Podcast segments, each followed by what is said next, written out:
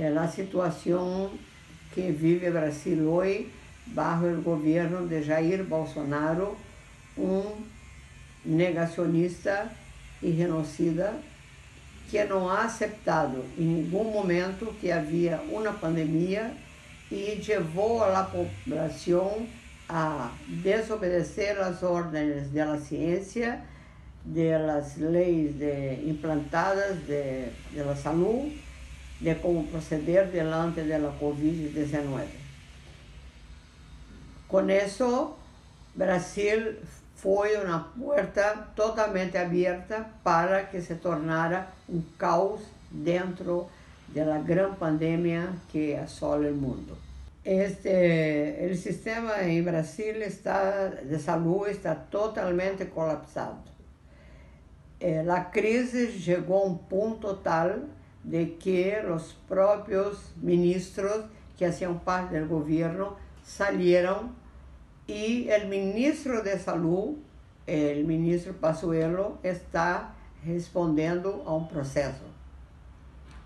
A situação é totalmente caótica. Não há incluso material eh, para enterrar os mortos. Passa já mais de 380 mil brasileiros mortos a uma média diária de quase 5 mil.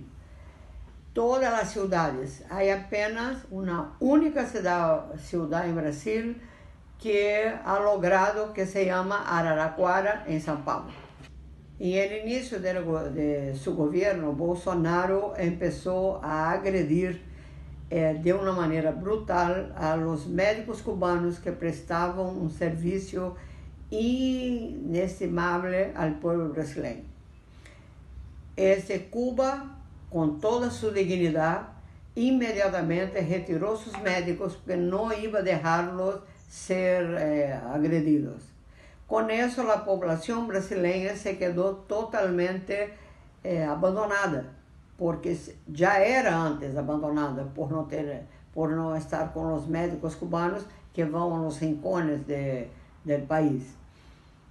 E essa situação hizo com que a classe médica, os profissionais de saúde, também estejam em uma situação de calamidade absurda, de cansaço, de estresse e de desesperação.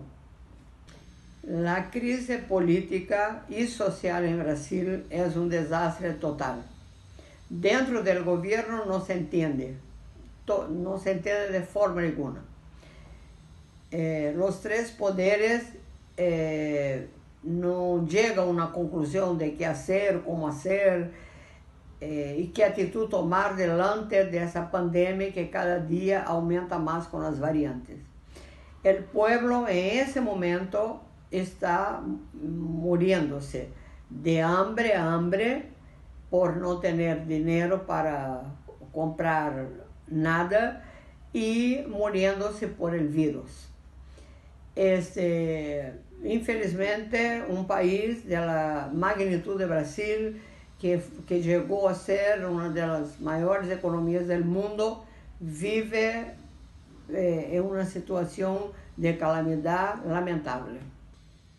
Bolsonaro ha desmontado o Estado brasileiro. Ha privatizado, ha destruído todas as instituições, ha creado un clima de odio eh, brutal, lo que no es una característica del pueblo brasileño. Pienso que es así, Brasil pós-Bolsonaro, com certeza, é a mesma que o, o fim da Segunda Guerra Mundial, destruído.